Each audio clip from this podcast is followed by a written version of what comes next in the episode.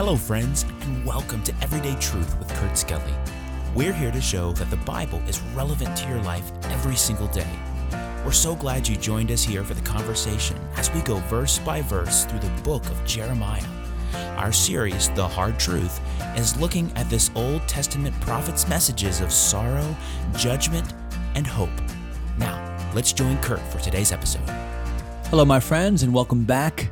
So glad that you joined us for today's episode of Everyday Truth as we continue talking about Jeremiah in prison.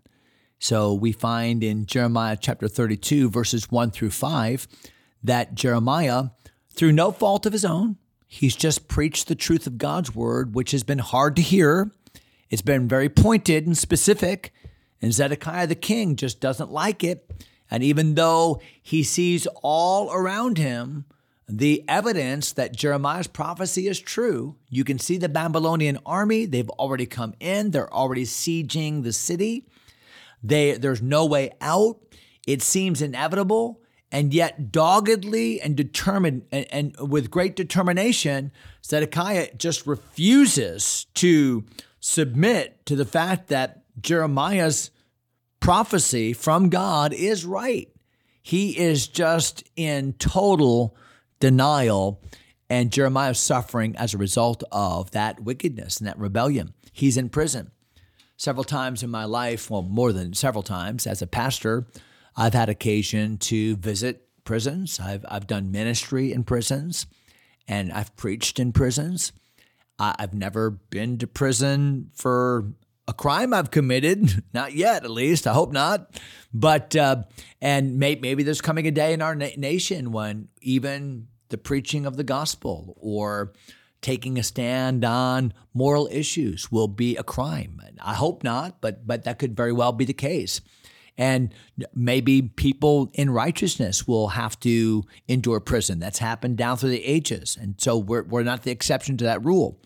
But I've also visited people in prison, gotten the pass and the authorization. Uh, I've visited people on death row. So I've been in prisons. And what we're going to see in Jeremiah chapter 32 and verse number six and following is that Jeremiah receives a visitor while he's in prison. And what happens is very, very odd.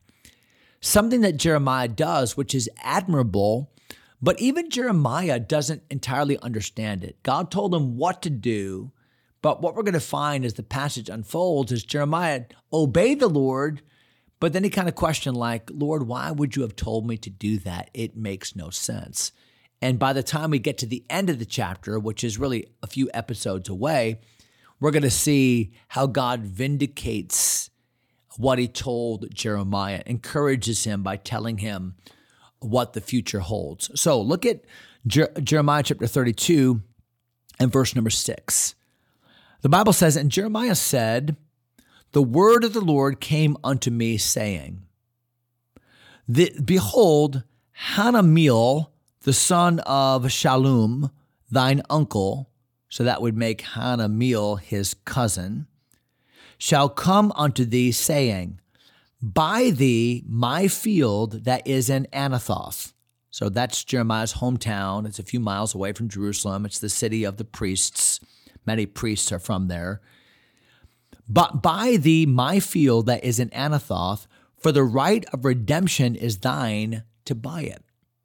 So, property rights in Israel were highly valued and protected by God's law. God's desire for his people is that they would be landowners because when you own part of the land, you have stock in the promise that God gave, in the inheritance of that land. So God designed that his people would always have ownership in the land that he had given. It wouldn't just become a, a corporate domain or public land, but it would all be privately owned by families and there would be a vested interest therein. And, and the law was set up that the land would always revert back to the original family after the year of Jubilee, after 50 years. I mean, God did not want the land to be in some corporate entity's hands. He wanted it to be the land of the people. And therefore, when land was sold, or maybe somebody died, or money was owed, it was always the first right of the nearest relative to be able to redeem, to purchase that land, maybe to pay off the lien price on it, but to have access for the sake of the family name. Uh, there's a great example of that, of course, in the book of Ruth, as Boaz had property available to him that had belonged to Elimelech, including uh, the the wife of Elimelech's son, Mahlon, whose name was Ruth. And remember, when that property became available, Boaz had to first approach the nearer kinsman in Ruth chapter 4, who had to be willing to relinquish or deny his right to redeem that land so that Boaz, the next kinsman, could redeem that land. And uh, I think there's a that's a great illustration because here a cousin of Jeremiah visits him in prison, or at least God says this will happen. God says this is going to happen, Jeremiah. Your cousin's going to show up and he's going to ask you if you want to have this property that is your right to have because you apparently are the nearest kinsman or the next kinsman. Now, I've got to believe that if Jeremiah is just the cousin here, that there were probably others. Families were large back in those days, and this was his cousin, his uncle's son. So there were probably other family members who had been approached about this who had said no. And why would you want to buy property if the Babylonians have already inhabited all that land? Think about it. Anathoth is outside of the city walls of Jerusalem. The, the city is already being sieged. Uh, the, the ground all around Jerusalem is already under Babylonian control. Uh, they they're already taking over the land. So, w- what kind of decision would it be to buy land that you're not going to be able to use that some foreign entity is already going to confiscate. I mean, this seems like a ridiculous thing and a ridiculous proposal and a ridiculous location that somebody would actually come to Jeremiah in prison and say, Hey, you want to buy some property? And yet, that's exactly what God says is going to happen. Look at verse number eight. So Hanameel, mine uncle's son, came to me. Oh, so verse seven God said this is going to happen. And then verse 8, it happens.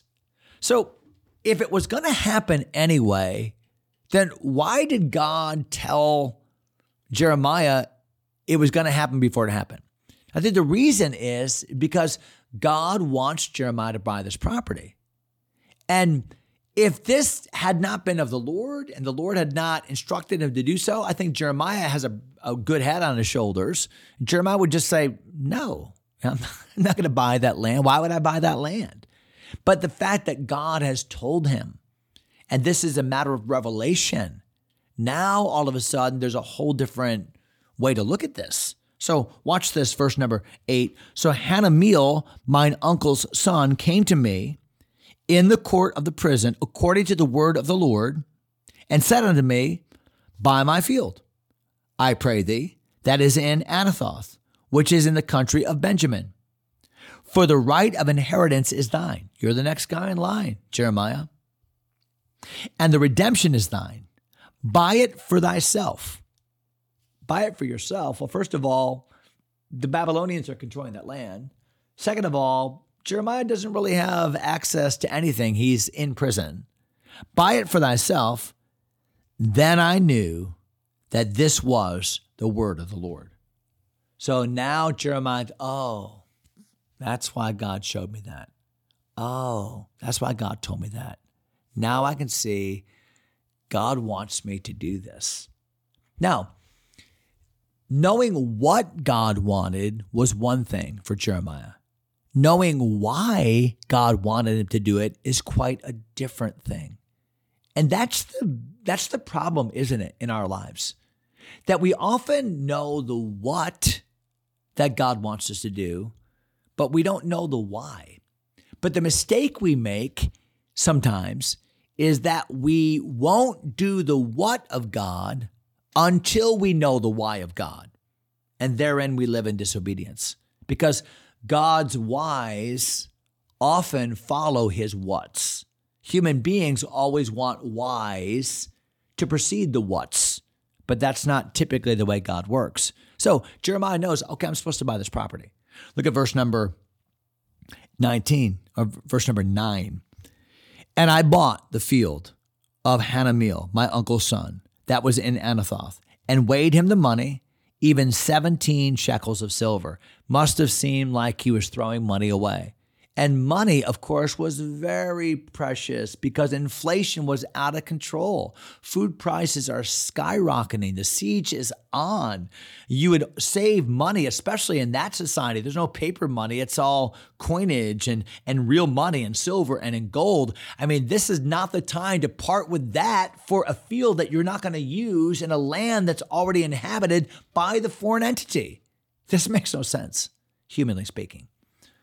Verse number 10 And I subscribed the evidence and sealed it, and took witnesses and weighed him the money in the balances. So everything was done by the book. You had to weigh the, the silver to make sure that it was actually that weight in silver. So you had to vet out the, the price and, and then you make sure that you had the appropriate number of witnesses uh, to attest to the veracity of the deal and then you had to seal it. So what they would do is they would inscribe on papyrus paper uh, the the deed, and then it would be folded, and then it would be tied up, and then it would be sealed, like with a wax seal, so that it couldn't be open.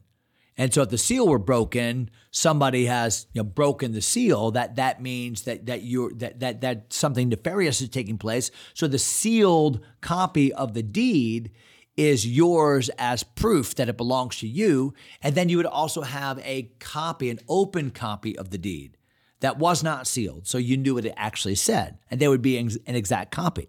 So look at verse number 11. So I took the evidence of the purchase, both that which was sealed according to the law and custom, and that which was open. So he took both copies, the sealed one and the unsealed one.